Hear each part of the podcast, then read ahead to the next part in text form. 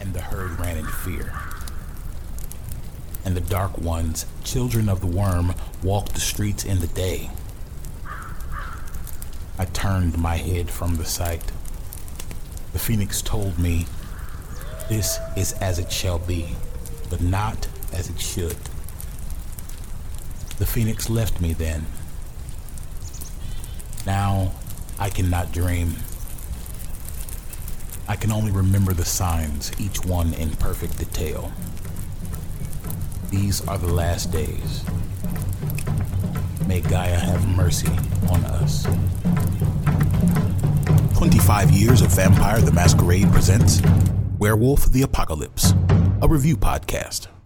Hi, everyone. Welcome to another 25 Years of Vampire the Masquerade podcast, a retrospective and presents Werewolf the Apocalypse. And that's the official full length spitting mouthful. How you doing today, Nick? Not too bad. How you doing? Pretty good. Brennan. Hey, everyone. I'm doing pretty good. This is awesome. Uh, so today we're going to be going over Under a Blood Red Moon.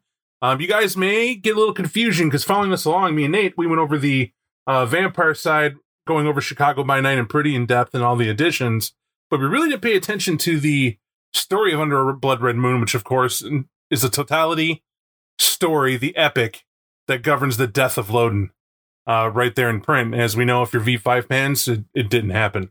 And that's because and that's because I'm a fan of Lodin, so there's that. Um, I'm not saying I'm the reason. I'm just saying I'm happy that was the outcome. But anyway, the importance of Under a Blood Red Moon is that this is again a series of stories. But what's unique about this book, it goes through three different perspectives, right? Three groups.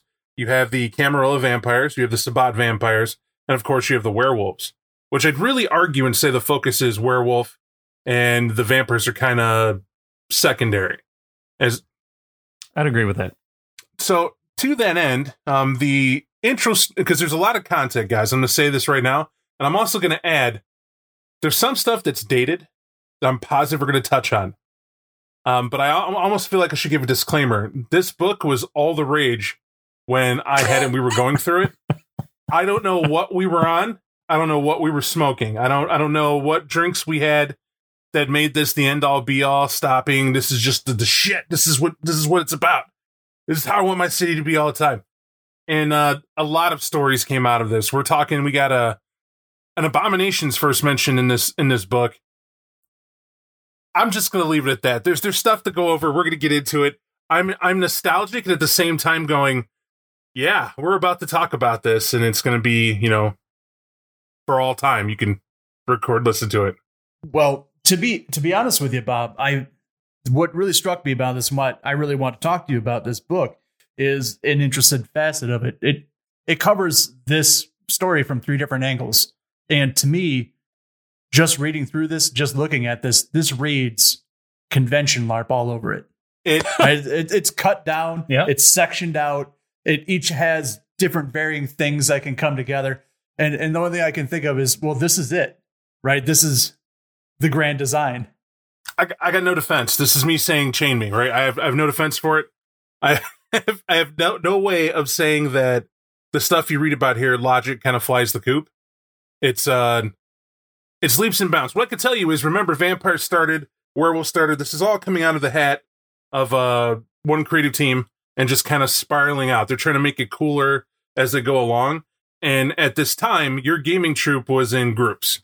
They were in groups of, you know, the cleric, the fighter, the what have you, your D and D trinity of you know typical party building, and they were trying to make this to expand beyond that, to step beyond that, and what they have to make it digestible. So to do that, a lot of these module books come out almost like dungeon crawls, and you saw that when we went over the um the London book, right, which is where I say London, but that's not what I mean. The Diablerie, uh, Britain, Great Britain Mm. Yep. um, where it's like you know you're actually disarming traps and going through, and there's a cursed sword and everything else, right? Um, then you have Chaos Factor, which we're we're gonna visit that again because it's remember it's a werewolf supplement too. At a point, might be another holiday special. Uh, but the the factor is, is that that's we get where their heads at at this point. Under a Blood Red Moon is no exception. However, even up to werewolf to this point where we read, they fly in the face of their own convention in a short amount of books that they establish some things, right? And uh, to to get at it, so you can kind of see what we're we're talking about, folks. Um, this book claims that it's uh, the theme here is that it's about loyalty, fear, chaos, power, and death. Basically, it's about war. That t- chaos is what I would underline. Pure. What do you guys think? And the theme alone, you read this book right with me, and the, I felt that it was it was chaos incarnate. What did you think? And I read the I read this theme section right along with you, and it has seemed to me like they were just battering this this uh this thing around. They couldn't get a solid grip on even entirely what the theme was itself. I mean, like because I read, I I thought the focal point of the theme was entirely different, which was this thing where they said by serving people who you're loyal to, you become a more minuscule part of the story, but have the options for more greater sacrifices, and then become more critical to it. And I was like, is that is that is that really what they were going for? but I mean, chaos, yeah, it, it it's madness. I agree on, on on that aspect for sure. And then on mood, they sold me. On mood, mood, they sold me on this alone. It's one of my favorite quotes ever. There are no compacts between lions and men, Mhm. and wolves and lambs have no accord. And that's Homer from the Iliad. And I was like, Yep. yes, yes, right. I am all that is man. And this is, you know, cool. This is awesome. And then it's like the mood is one of revulsion. And I was like, pump brakes. I was, what? Yep. what? Yep. Mhm. all right, book, maybe it's been a while. And I said, maybe it's been too long since I've been back in Chicago and dealing with Under a Blood Red Moon. Let me peel back the layers here. And then I started noting, noting that we borrowed from all the Greek classics, right? They have quotes from the Aeneid in here. Um, Winston Churchill was used to throw in. Yep. And, it, and it's it suddenly felt like we're being sold, right? It's less about explaining what's in the book, and it's like, do we still have your attention? All right, keep reading. Is it still here? Okay, keep going, keep going. It gets better. But they're not wrong. I became riveted and hooked when that plot synopsis for the Garou characters, that very 1st Mhm. paragraph, I was floored. Bradshaw, what's take a stab at that for us? What's what is that first paragraph? So the first paragraph starts with uh, kind of a flashback in time, right? Two weeks before your campaign starts for your Garou. And, uh, well, the Succubus Club, everyone's favorite feeding ground if you're a vampire, uh, home to a certain someone we've talked about in previous podcasts, gets attacked by werewolves and Sabbat, totally wrecked, right? and, Now- uh, Now, Yeah? as, as you say that, I understand we're doing a quick little synopsis there, but specifically, you're right with that. It's not just any werewolves. no, it's not. It's Black Spiral Dancers and the Sabbat. It's as though the You have the buffet, right? yeah you have the you do.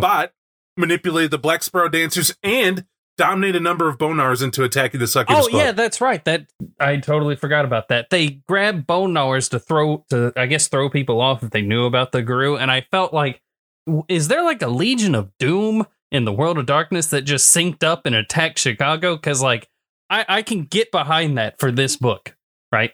Like that hype man that wrote the intro did his job because I'm willing to. I, I'm personally I'm a, I hate crossovers between genres, right? I've never liked them.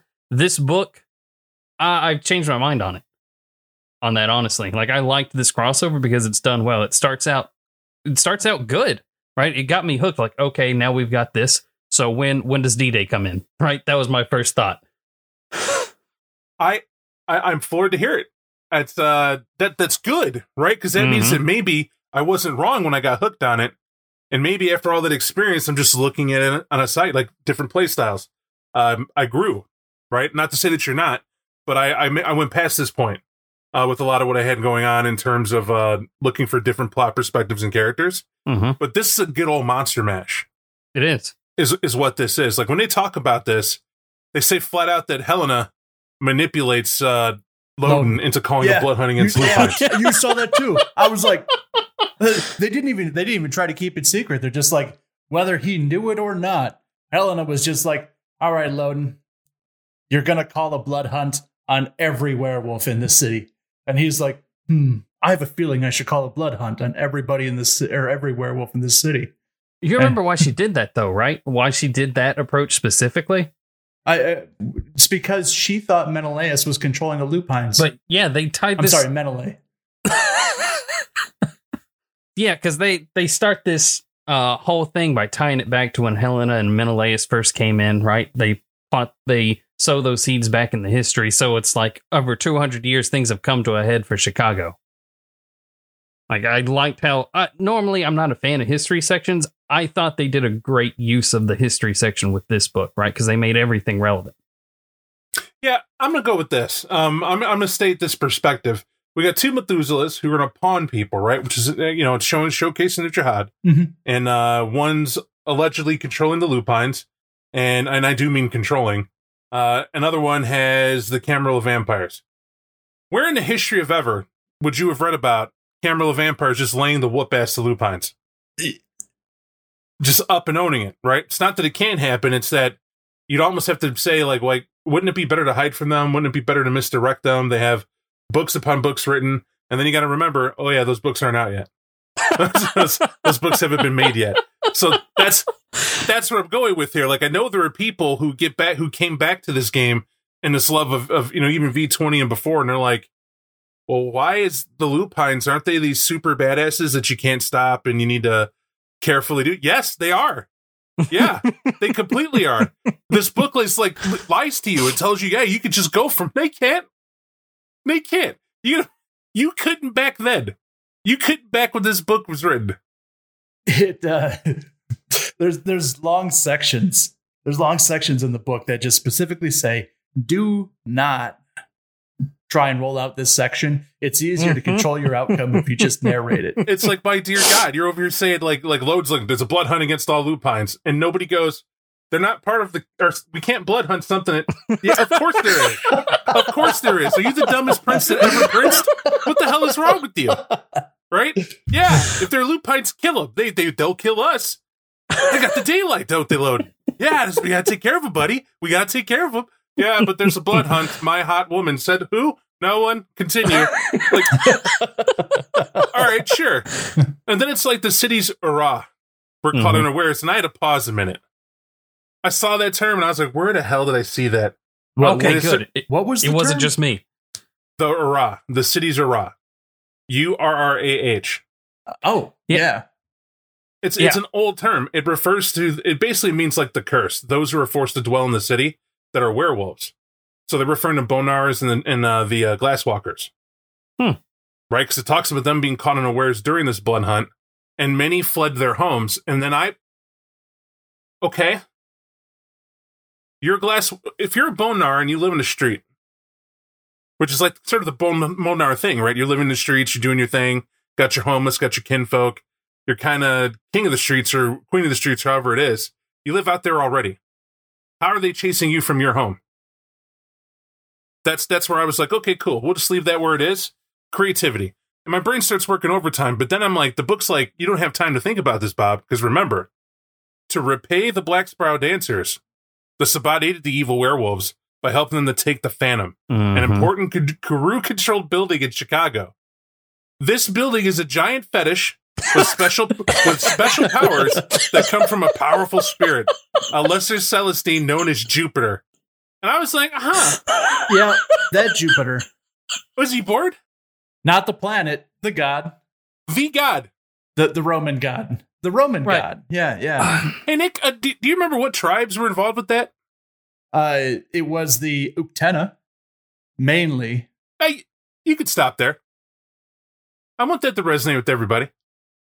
Right? The Phantoms is giant fetish, where the Uktena are like like a main force to to bring the spirit about. And the spirit chose Jupiter as the god it was gonna be. because apparently it just you know came down like uh got a little bit of a of a dusting of everybody's mind and said what will i be hmm this guy's thinking about an ancient roman deity i will be this guy oh that's what happens when you summon them into a library you get nerd stuff You get nerd stuff. I mean, I don't I, I don't know. I didn't know that here in the Midwest, Chicago in particular, we were like Jupiter. That's that's what we're missing. Like instead of uh Mayor Lightfoot, we want Jupiter to Mhm. govern us and, and be there to help out. it's either that or you summon the spirit of the bears I, sup- I suppose after the Great Chicago Fire, we were looking for anybody to help us. You're right. You couldn't really hurt it. Right? Why not Jupiter, they say. Now, to, to, to add to this, Um, basically, they start trying to corrupt it. That's that's long and short of it, right? That's what it's, that's where it starts off. Yeah. Mhm. This corruption's going on, and then they're like, now we get to chapter one. That was just a prologue, Yep. right? That was just the start. And then in chapter one, it talks about the characters are called upon to join the Legion. It's a mustering, as they say, at a Shadowlord cairn north of Chicago, which I thought, all right, cool. Mhm. It's a it's a taste of a large moot. That's badass. Yep. Right. Get to get into that. They also uh, discovered was it they got a sept to go to. This is the Windcatcher sept. This is also a cool thing. Um, but where's Crazy Town happen? Crazy Town apparently is in Racine. Now, Is it it's, uh, I'm not going to say that's entirely wrong. Uh, the wormhole is uh, about 20 miles south of Milwaukee. And if anyone's been 20 miles south of Milwaukee, they've ended up in Racine. And if you've been in Racine, well, there's probably Banes at work. Let's just say someone did their homework and uh and, and had been through and got an impression and uh kind of went with it, but they deliberately don't call it. Right? They're just like 20 miles south of Milwaukee, you're gonna find. And it's like, huh. Yeah. Like they could they didn't put GPS coordinates, but they're kind of talking about it. But for you V5 fans, it is this is an Easter egg. I'm gonna tell you why. What they give you sizes up with what's in Beckett's Jyhad diary for the Goblin Roads. Mm. So if you were wondering what's out there, they kept them, right? I wondered it. You know, we went we went over the book before. I was like, I wonder what this could be. I wonder what cool stuff they're talking about. Everything's coming from below. Spooky things, scary stuff. Here's what they talk about, right? They say north of Chicago, approximately 20 miles south of Milwaukee, is a large wormhole. It's swarming with Banes. Few Garou brave enough to travel the area, and uh, none travel here via the Umbra, for this would mean certain death. The Black Spirals can often be found in the Umbra of this region, as can certain races of creatures undreamed of on Earth. But what exactly is a wormhole? So when you think of a wormhole, you got to think of something that's uh, directly, like, almost connected to Malfeas. Mm. Right? That's what it Malfeas being the home uh umbral territory for the worm itself. And from here, all evil springs. Just just go with that, right? It's uh all manner of banes and evil things and corrupted dukes of Malfean nature and black hearted things, slithery things, slimy things, scary stuff. Dwells out from here to wreak havoc and evil on the known world. And this is deep underground, but it's filling this cavern with all this craziness is what's going on. It's bubbling up. But as you're sitting here thinking about it, all right, so that's a wormhole that's there. Um, why? Like, what an interesting thing, right? And I'll tell you why. It's because they need a distraction. What's going on here is the need for a justification for a lot of things to be in one spot. Now, I, th- I agree with Brennan. I think they do this well. They give you something that the players, if they want to go off the rails at this point, and they're hardcore Garou, and they're going to take care of the Banes, and they're going to take care of the worm problem, they're going to go here to do it, you already have a hell of a game. hmm Right? Shutting down a wormhole is no small thing. And this this has le- it's the legendary wormhole. Yep. It's sustained from the printing of this book all the way to a V5 Chicago by Night kick out. You know, it's Beckett's Jyhad, Goblin Roads. The, it's a focal point. It's one of the coolest aspects of an updated Chicago. And here you see its roots, its origins, you know, and uh, that made it incredibly exciting.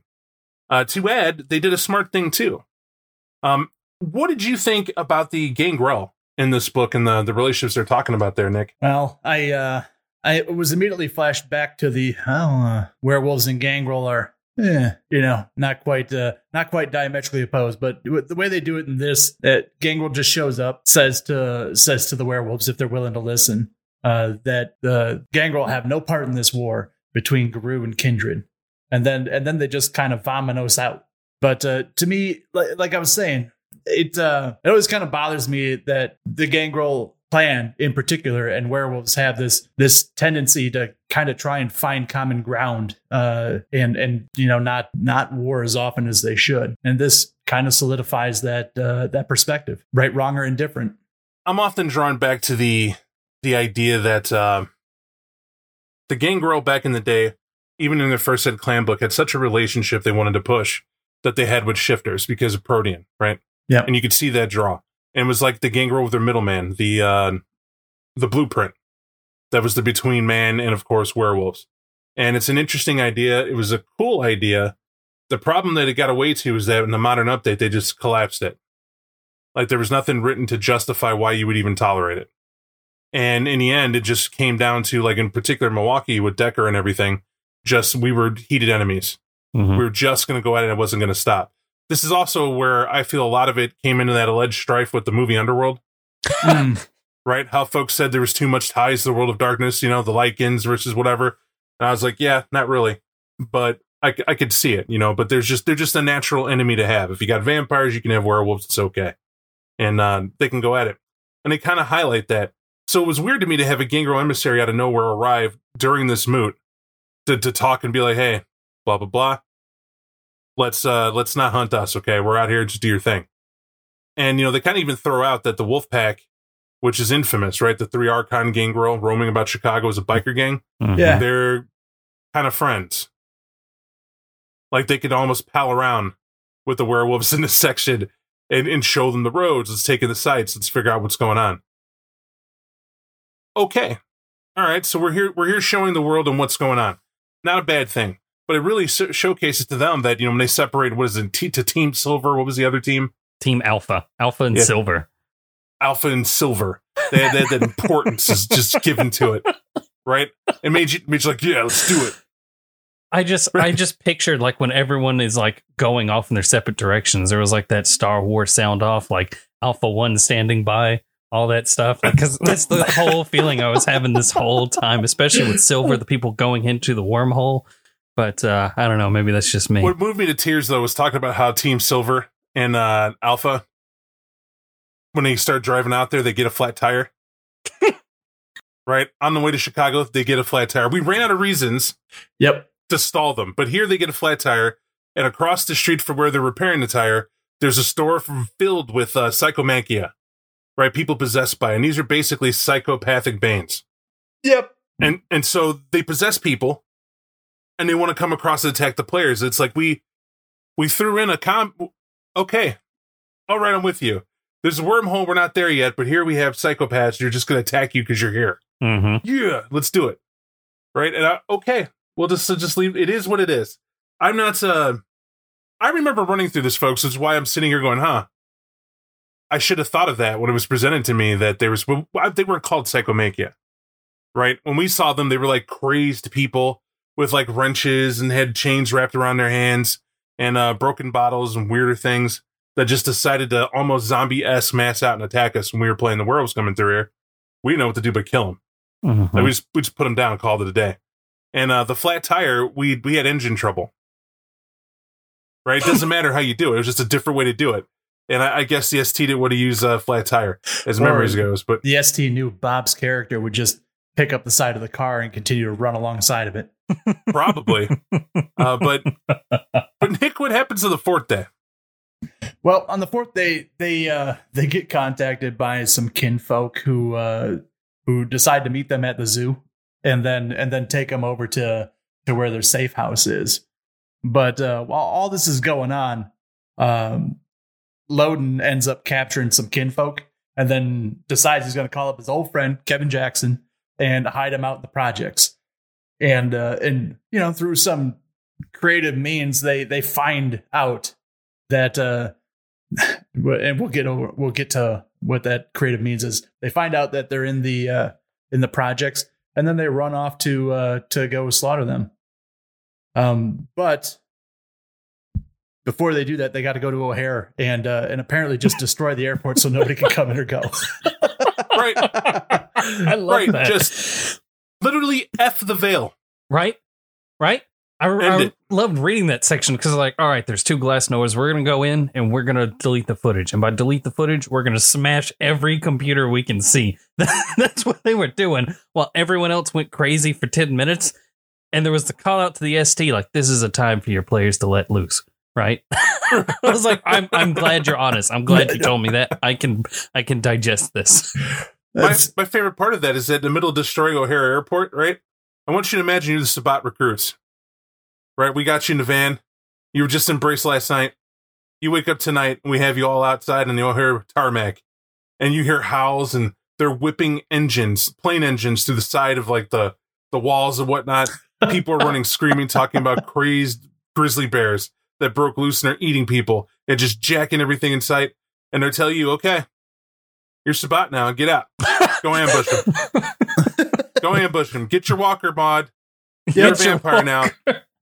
You don't need it anymore. You you're, you're fine. Everything's been cured. You're you're undead. But just get over there and get to smashing that werewolf with your walker so we can move on. It's made of silver, right? As long as it's made of silver, you do all right, mod. Make it happen. Make That's, me uh, proud. That's the craziest part is that uh, they just send them a, they send out these these shovel heads uh day one, night one, dirt still stuck in their hair after these werewolves. And then and they're like, well, it, there's a good chance that your werewolf players might not make it through this. If that's the case, we'll bomb in our old friend Pariah, the Yeah. abomination, who we know from the uh, from the vision at the beginning of the book, to to save the day. And not only does he save the day, Nick, when I go to talk to him to thank him for what happens, what does he do? He leaves before the characters can question him. Um, just leaps away into the night. Right? He Batman's him. Yep. yeah. Right? He just he just smokes him. He's like, I own the night, and disappears. They're like, that's weird. so I don't know. Did he? Did anybody Oh, get sense okay, worm on him? well, I don't he, know. He does that. He does that again too in a later part for uh for the kindred. Oh, oh, don't don't ruin it. Don't ruin it. We'll get there. it's happening, dude. Don't ruin it. This this this order here because we're just establishing the base coat. We're gonna go through for the full picture, right? Because on because on the fifth day, the characters learn that their the the kinfolks have you know the disappeared. Right, a whole bunch of them are gone. That's what's going on, and uh, it actually tells them if they investigate too well, they're targeted by Kevin Jackson's thugs for a drive-by Uh-huh. shooting. Yeah. Listen, if they drive by Cabrini Green too slowly, they'll know. They'll know. And it's uh, it's like the worst thing ever. Uh, just kind of the way they uh, they paint uh, Kevin Jackson's crew of gangbangers. I, I think it's I think it's funny, but uh, you know they just kind of like roll out with these Uzis. Everybody's got an Uzi for some reason in in this in this book.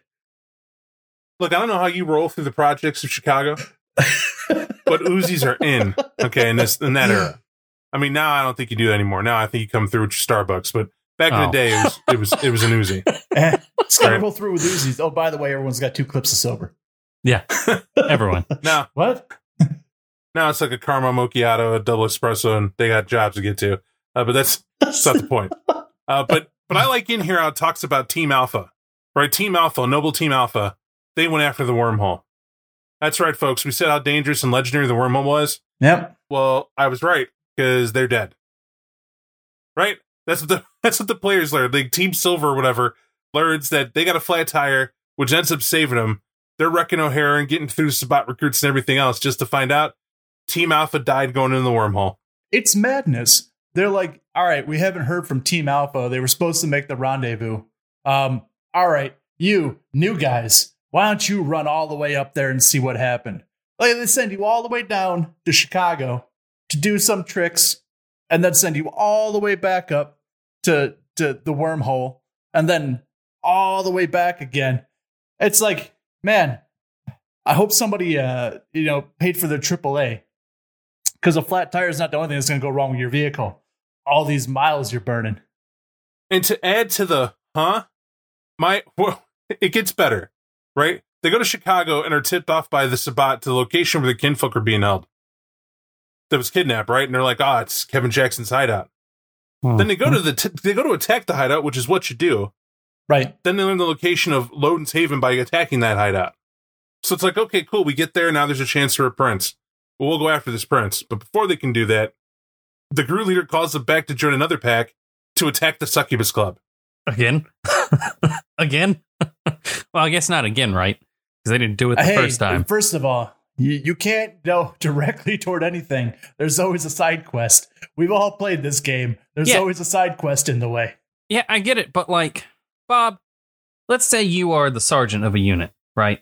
And you get intel, like you know where the enemy leader is, right? But you come back to gate to base, and Colonel Bren- Brentron's like, uh, "Hey, Bob, I need you to take your unit and, um, uh, I don't know, go blow up a bridge."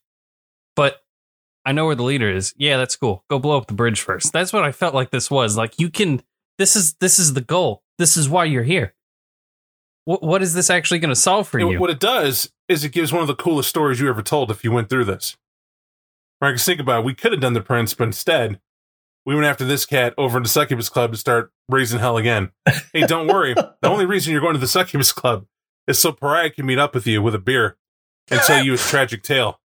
You know, and how he wants to be reaccepted by his people. You know, he wants to be brought back in. Yep. And, you know, but you can't because after the, the assault, they learned that the vampires have been embracing their kid fuck. Right? it's, it's, what? Yeah, well, we were listening to Pariah's bum story.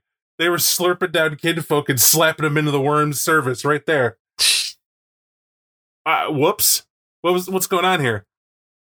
It's not the end, right? Because uh, where does it go from there? We believe we're on day six, Nick? Uh, on day six, they uh they decide you know they get done with their with their their fun at the succubus club where they go in and they and they go through that whole process and some hot chick runs out of the basement faster than anyone can see, and then they uh, end up decide they're going to go to the movie or not the movie theater.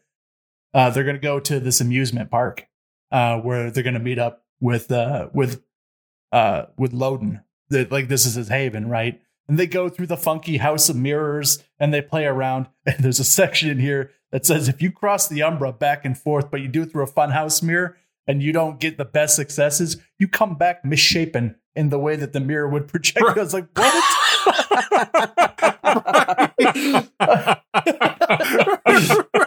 This is my primal urge roar Weird. not to destroy everything in this house? we were straight clowning when Uh. this book was made, man. That's it's so good. But uh, they get in there and they get, you know, they, they find out who's in there. It's not Lodin, it's Capone. And Capone's got a deal for you. dun dun dun. He's gonna make you an offer you can't refuse. So uh, you, you just you just bum out of town. He'll tell you exactly where the Prince's Haven is. Oh, what's that? You want to come through the steel door and talk to me in person? Okay. okay. Says he'll be extremely reluctant to do that, but he will. I was like, oh, that's bold. That's very bold. but what's the deal? He tells them, you know, basically, you, you, you know, if you're going to go after Lodin, and that's what you're going to do when you eventually get to him, Lodin's got a MacGuffin. Well, of course he does. I mean, no great arch villains ever not going to have a MacGuffin. What he's got is an elaborate setup of videotapes and and alternate rooms where Balthazar is uh, is pointing a gun at a bunch of kinfolk children, not just normal kinfolk that are prepared to die for the cause, but kinfolk children. So Not just any gun. This is naturally a Cabrini Green special sold to him by Kevin Jackson because it's going to have to be an Uzi if he meant to actually kill all 40 of them. It's got to be able to Oh, yeah. spray a room. Just pointing that out. and uh, and and if you make any move at all toward Lodin, is going to start spraying, right? But if you make any move toward Balthazar, not only is he going to start spraying, uh, Lodin's going to try and run away into the sewers. And, and so what it does is it, it sets this weird scenario in front of you, and then and then it and then it says there's one way out of this. There's one way out of this. Only if your players step sideways in front of Lodin and then go three rooms down and step back out and attack Balthazar can they get out of this successfully. And I was like, what? so the trick is just to jump into the Umbra and then jump back out, surprise attack.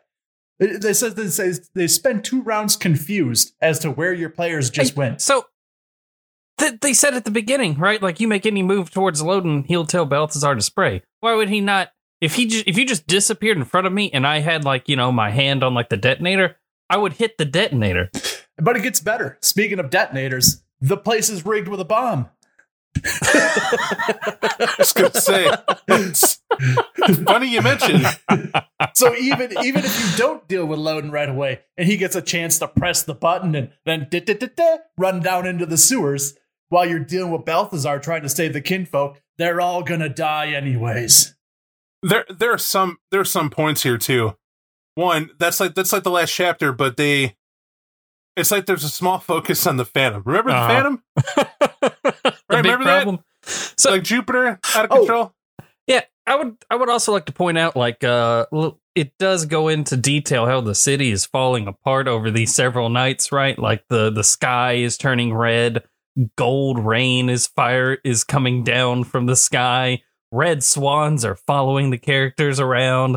Like this is it feels as though the apocalypse is actually happening during this battle. Yeah, it said that uh like but it, it can literally rain gold. And uh, and then like that gold will solidify on your characters and break off and different things like that. Like they got uh, yeah, it's a Are you gentlemen referring to the random encounters table? uh, yes, Yes. as a matter of fact. Yes. That's what you're. That's right, folks. Random encounters table, where like if nothing going on, your player's looking at you to take it too long to respond. No problem. Are they bored? And all this travel, just making a random encounter. Yep. There's possible encounters that could take place anywhere, anywhere on Earth. In fact, right? That's what it actually says. Could take place on Earth. And uh, anyway, um, they're fascinating. One of the most fascinating ones in here was Sabbat Blood Brothers. That was what you found fascinating? Oh, I was floored. Fascinating. Okay. Like nowhere, nowhere have you read about Blood Brothers up to this point, Um okay. right? Got to remember, this is the first intro. It's thrown in, and they were fascinating, right? Well, it says that uh, in order to like one of the books you should it, it gave us like five books you should have before you decide to run this, which is Chicago by Night Second Ed, which came out at the Mhm. exact same time. These are sister brother books, whatever you want to call them. And the Succubus Club Player's Guide to the Sabbat, the Player's Guide, Mhm. and the Storyteller's Handbook. So I'm still holding this because you got to remember Peru side, right?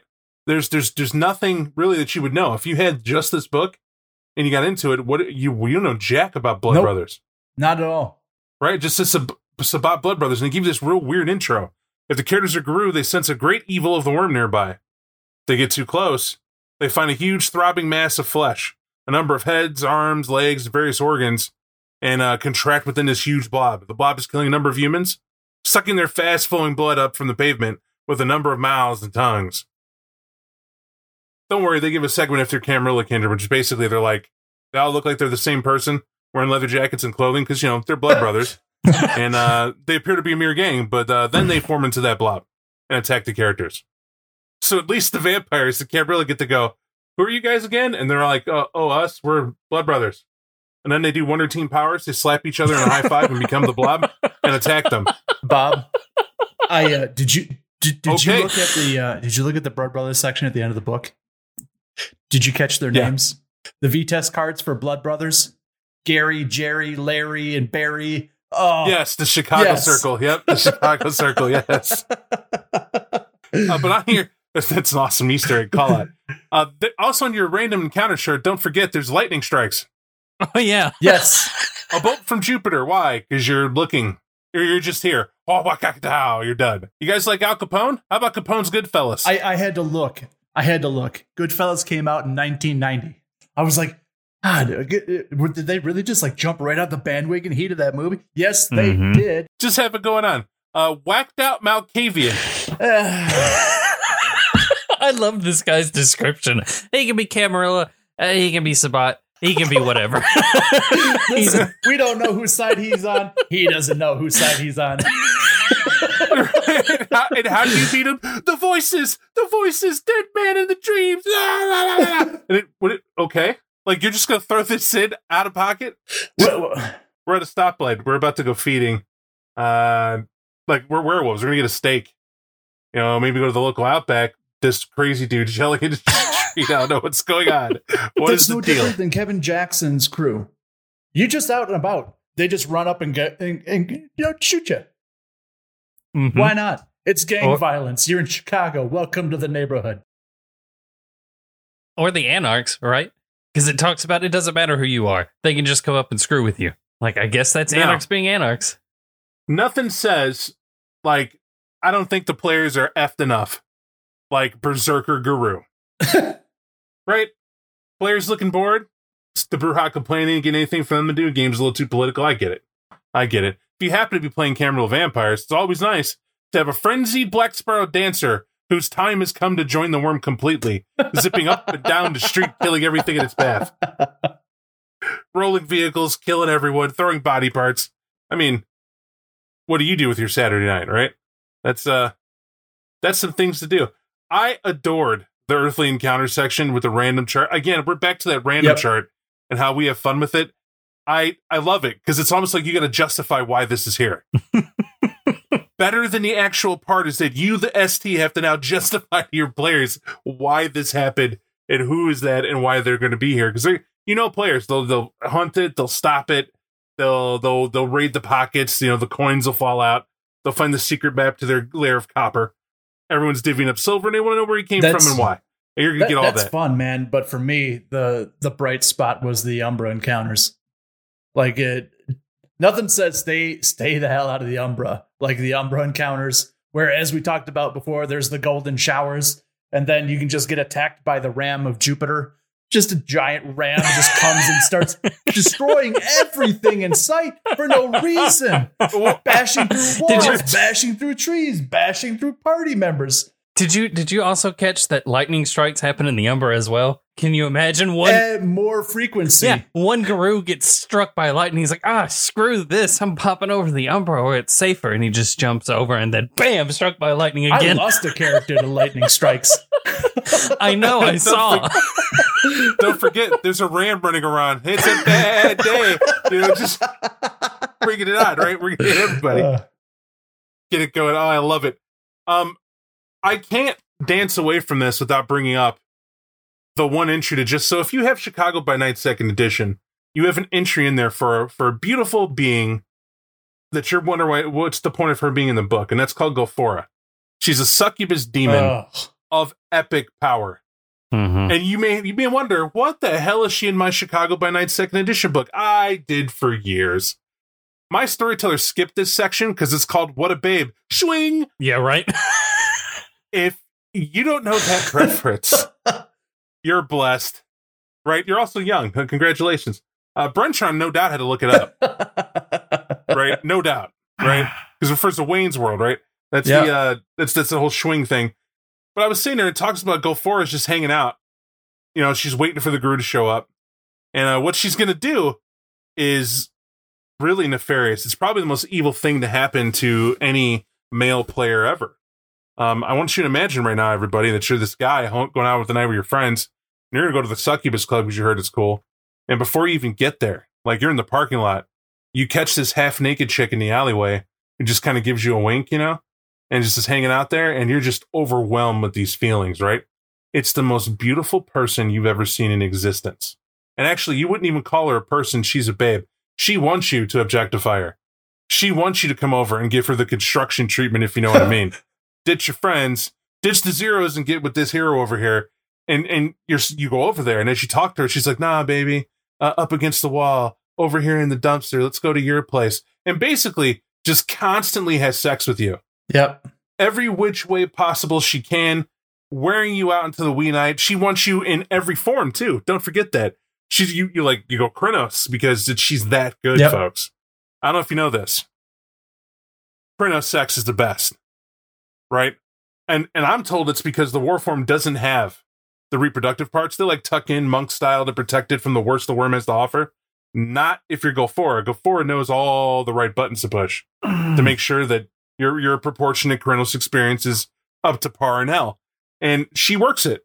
And she doesn't do it once, she doesn't do it twice. It's like five days, this chick just showing up and continuing to suck all the energy from you, the willpower she's leaking from you, everything she can, to then go, All right, you're mine now. And and you're gonna do what I say. And the first thing she says, kill all the females in your group. Yep. I I was laughing hysterically when I read it. Right, hysterically. This is, this is the funniest thing to read. I was like, let me get this straight. The most beautiful woman ever in existence. Only Helen of Troy has a hope of competing with her stat for stat, look for look. And and and a pale attempt at that. And Gofora is sitting here going, I still sweat that lady that's hanging out in your group. Who, the Black Fury? She only likes women though. What do you care about her? Nah, you gotta kill her. I want everybody in the group dead, or everybody in the group bound to me. I'm gonna sleep with everyone in one fantastic orgy, just you. Uh, and I was like, how repressed were we at this point?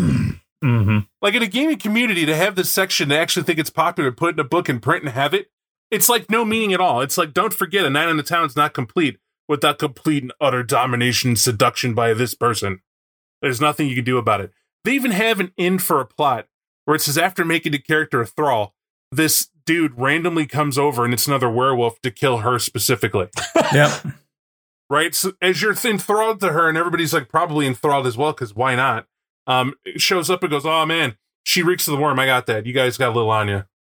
Let's kill it." So if you want to just get past this, just kill her, move on, call the day. Don't worry about it. For to, why? Because this book, its magic is that it has every type of creature in the world of darkness up to this point Mm-hmm. right? That we have a succubus demon check. We have werewolves. We have vampires. They have mages. They have uh, street level magicians like the uh, the the hermetics. The uh, Mhm. what am I thinking Hedge of? The uh. Order of Hermes. yes, hedge hedge Oh. mages. Just if they got them too. Oh, good, because I thought you were talking about David Blaine for no, a no, second no. there. Hedge might as well, right? but then uh, what's that other MacGuffin? Oh, the mummy. Yeah.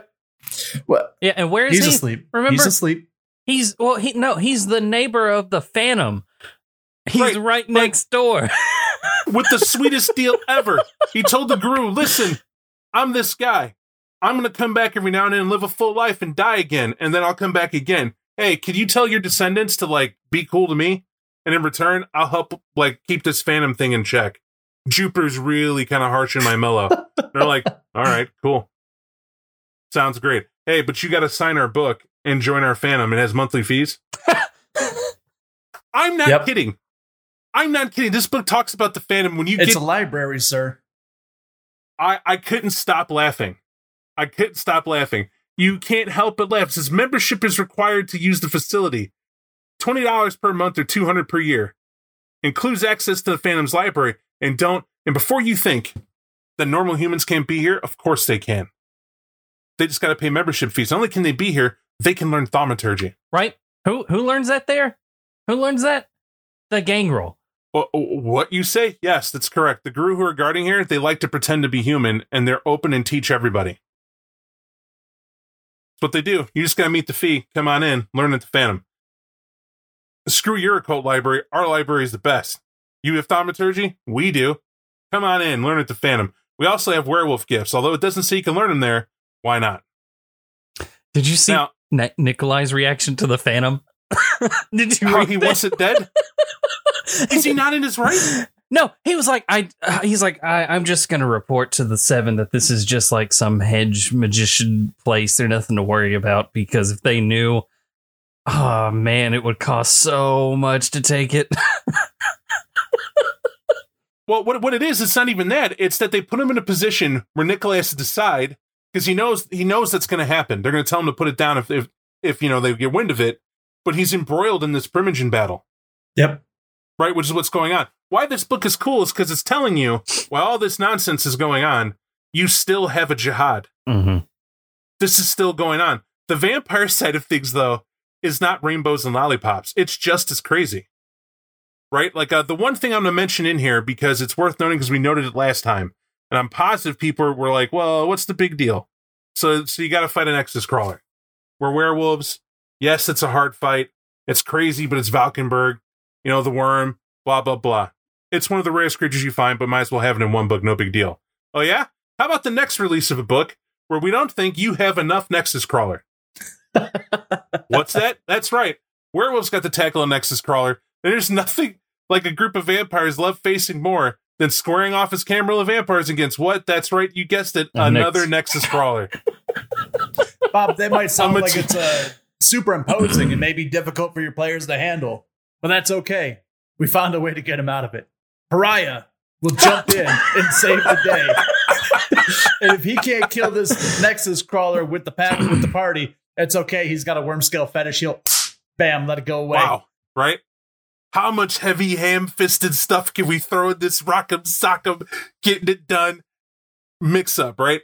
And uh, you know, there's there it is. That's that's what it is. It's like how the vampire said the big end is the Nexus crawler. And you wonder why every convention has this same buildup. Day one, crazy. Day I- two, insanity. Day three, big villain boss fight. Everybody crams into a room. Uzis, chainsaws, silver weapons, fetishes, super Kamehameha tricks, demons bound, undead marching for him, ghost flailing. If I didn't if I didn't read the book, Bob, I wouldn't have believed it. You couldn't have. You couldn't have. I my hats off to the ST who put us through this. Like I already mentioned him, but that's uh that's because he saw Gofora and he saw this Nexus crawler and knew I would have got up and pushed my sheet into the table right in the middle. I would have even then. And here's and here's why. Reading what we've gone over of what we just reviewed, there was such an intense thing about getting the feel of werewolf right, the spirituality, the seriousness of dealing with the animistic nature, ways of the wolf, and getting down the lupus, and understanding where these tribes they're trying to push and where they land up, and the Umbra relationship and all that.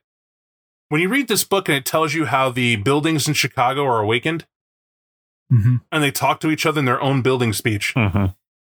How the spirits of stoplights like to play tricks on people really busy trying to get from point A to point B.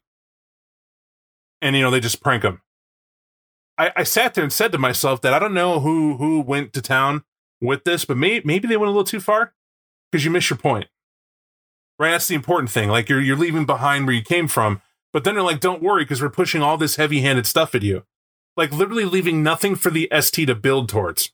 It's just hey, you want to fight Sabbat? Don't worry, you're getting you can fight. You're getting you're fighting Sabbat. You want to fight uh, Banes? We got a whole wormhole for them to go after. We're gonna do that too.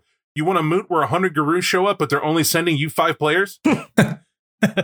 what? Yeah, we're only sending you five players. All this is going on. Don't worry, because when you're in trouble, Nick's character's gonna jump in. He's gonna come in with Pariah, not say a thing to you, save the day and leave. That's what Pariah does. Got questions? Don't worry. He turns into a bat. He's gone. Bet.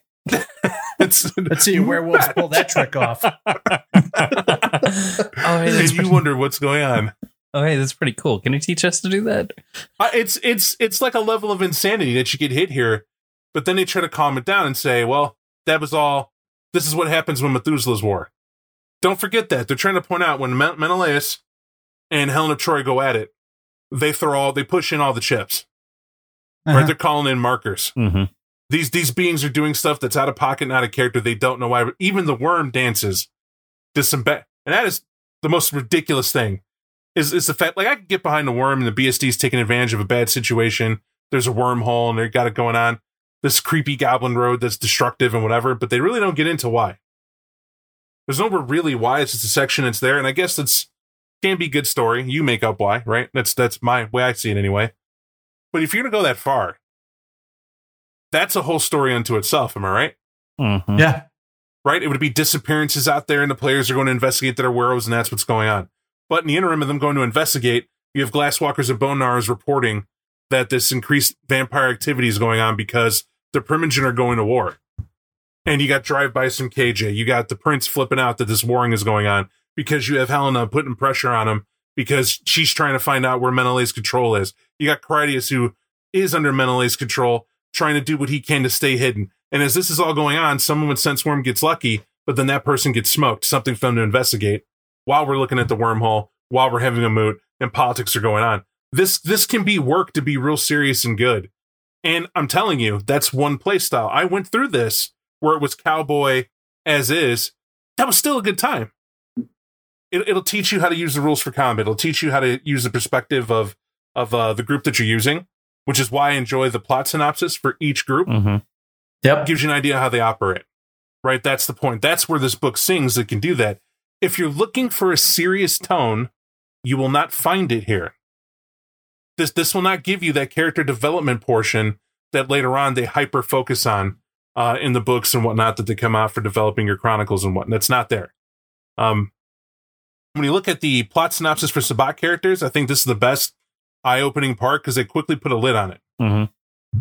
It's the shortest description to basically say, after all this nonsense goes on, the Sabbat try to smoke the lupines, they try to smoke the cam, and then in the fallout, they just infiltrate the Camarilla and sit Yep. there. That that's that's it. That's that's what they get. Like this whole time, like that that that was a head scratcher to me. He's like, why did they do this again? What was their goal? Now, ideally, because they're scouts for the Sabbat, right? That's what this uh, Regard and Wade are, and they're and they're vi- super violent. They're great characters in Chicago by Night book for Mhm. that Sabbat portion, but they do a lot where they're trying to chisel away the impossible hold the Primogen Council have in Chicago. That book is awesome because it's built to where the Primogen are unstoppable. They're the elders of the city that hold down that influence even against these other sources. And that's kind of what Under the Blood Red Moon's pointing out that even when this chaos breaks out, why nobody's hearing about it, why it's not hitting the news, is because Lodin's good, this council's good, and they're keeping this under the table, trying to keep it all quiet Mhm. and do a great job with it. And that's that's cool to see, and kind of sets the tone for the whole entire genre. All the books, right, are obeying this masquerade on the level, and this book is used as a, is no matter how crazy it gets, they're keeping under wraps. This is why, and here it is. It does highlight that, which is great to read and see if you just have trouble visualizing how that might go. If you're looking for a primer, as in it'll tell you how do you stop a materialize Nexus crawler from hitting the news? In today's modern world, good effing luck. Good luck. Yep. In, in in the era of smartphones and instant record putting on putting online, it's almost impossible Mhm. to pull something like that off without someone hearing something. Can you spin it? Sure. Takes a little thought.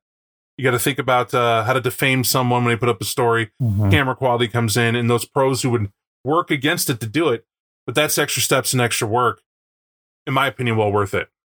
Um, overall, though, to bring it to a, to somewhat of a decent close, um, did I miss anything? Did we did we miss something you two saw that was just like we can't end this without talking about it? Um,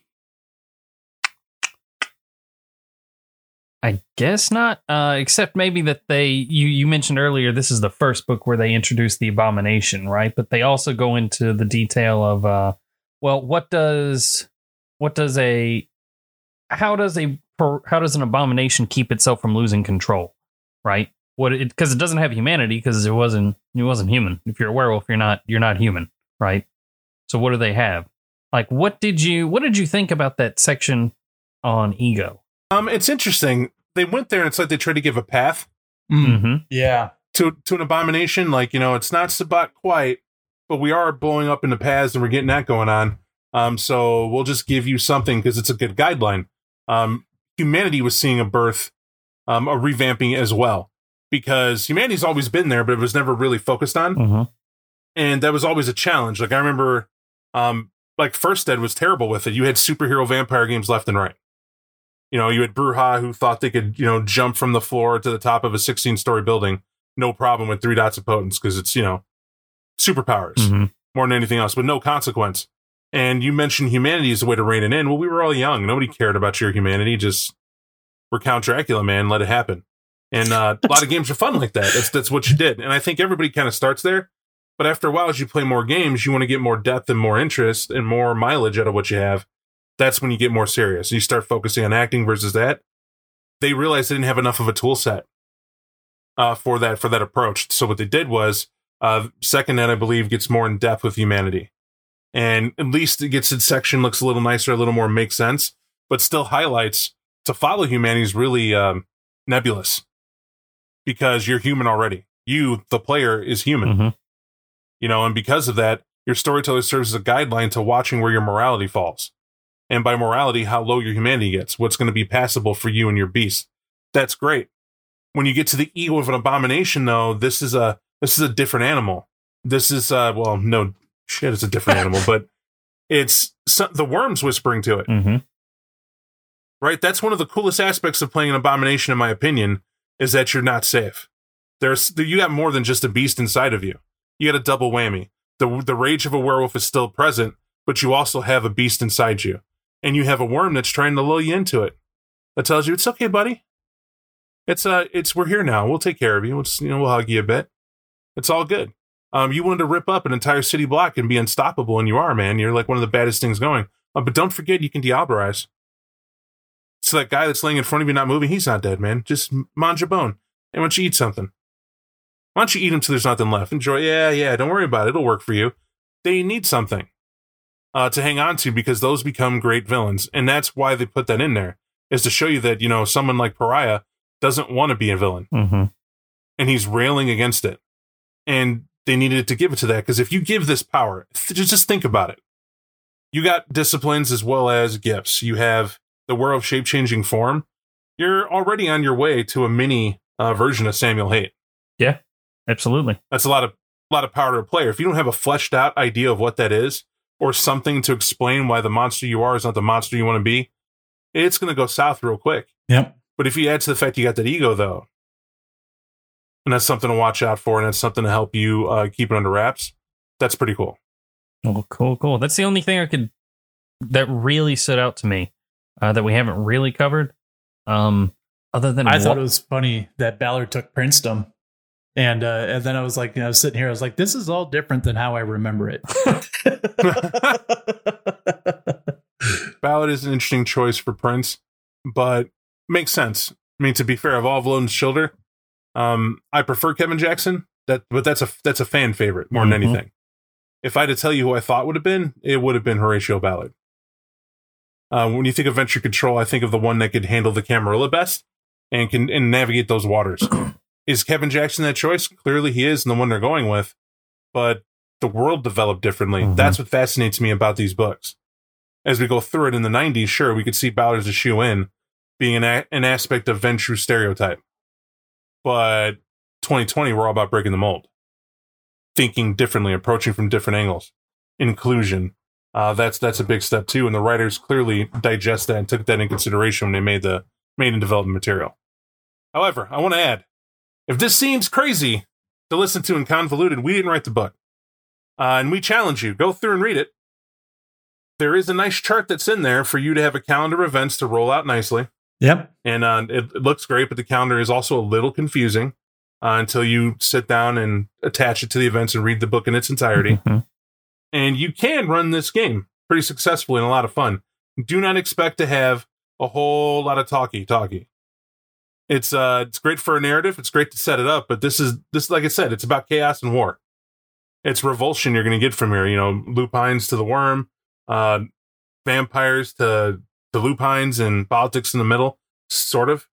And uh that's that's gonna be there. But this is a good addition to a Chicago Chronicle where you want to open up with what happens, why Chicago Night Second Edition exists, blah blah blah. Or if you're V5 fanatics and you want to be nostalgic to see how your city got to where it is, rewind the clock back to Under a Blood Red Moon, Mhm. run it in with the adapted rules for V5, and see how that pans out.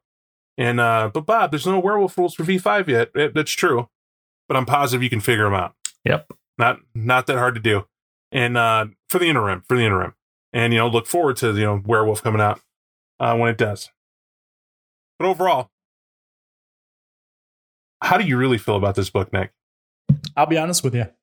Um, looking at reading through the prologue, I was uh, I was blown away. I was like, okay, look at all the story hooks they threw in here, all the all the stuff in place. This is the most fleshed out they've ever done a setting to date in Werewolf um, for for any module. So it it was super exciting. I was like, it must be you know they're riding the wave coming in from Chicago by Night, which was a landmark book for the vampire line and then they decided to roll in and bring in uh, Werewolf on top of it. But they didn't leave any of that stuff aside.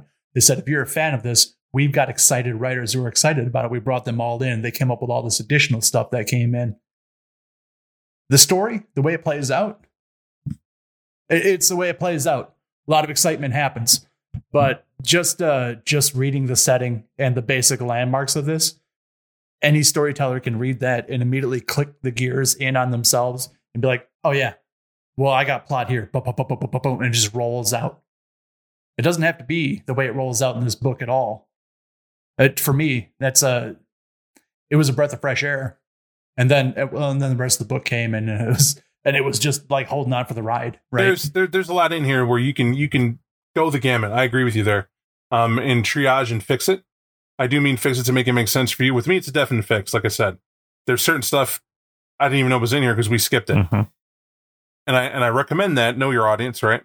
But I think they're showcasing everything they had in the company, right? Mhm. It's that's exactly what this book is. Let's show them everything we got and leave it on the table. And uh, so it's a fun ride for that. It's a fun ride for that. The uh, exception to the rule, I, I was asked flat out if uh, Under Blood Moon would be a supplement that we would say, or I would say, would be exactly what you need for a werewolf game to help you understand spirits. I'm going to tell you categorically no. nope. Um, this is not something to understand spirits. It's, it's something that'll give you the gist. It's something that attempts to paint a, a perception of the spirits. But when you see the Utena represented, in my opinion, poorly, um, they, they just why? Um, there's there's cairns and and we kind of we told you how sacred cairns were and what a protectorate and to protect that what it's like, and that's the, the habitual steppings there. But you got to remember though, this is a story focused on chaos. It's a Mhm. story focused on things that you you couldn't control. and wouldn't normally happen. And you have to take that grain of salt uh, to understand their intent. And to that end, the writers did their job. Mhm. They hit exactly what they set out to do. With that all said, everybody, I hope you enjoyed this uh, little rendition we have here. I do believe, and we're going to try to get in the habit of this, our next book is Dark Alliance Vancouver. Is that accurate? It, it is, in, in my opinion, now. in my opinion now. I'm almost positive it's the next one. That book's going to be awesome to go through. Um, I've used that book more than I have the Chicago by Night book or the Montreal book. Um, often used in conventions. Uh, this book, for whatever, and here's why: it's the first crossover book where everything's balanced. Mm. That's that's the key, and uh, you'll you'll see that. We'll get into that. Uh, but thanks, folks, for listening, and uh, we'll catch up with you next time when we go right into that. Have a good one. Thank you for listening to our 25 Years of Vampire the Masquerade podcast. If you liked what you heard, please reach out and let us know on Twitter at 25 Years of VTM, at our email, info at 25yearsvtm.com, on Facebook at www.facebook.com slash 25yearsvtm, or on our website, www.25yearsvtm.com. If you would like to support us, we can be found at patreon.com slash 25 years of vampire the masquerade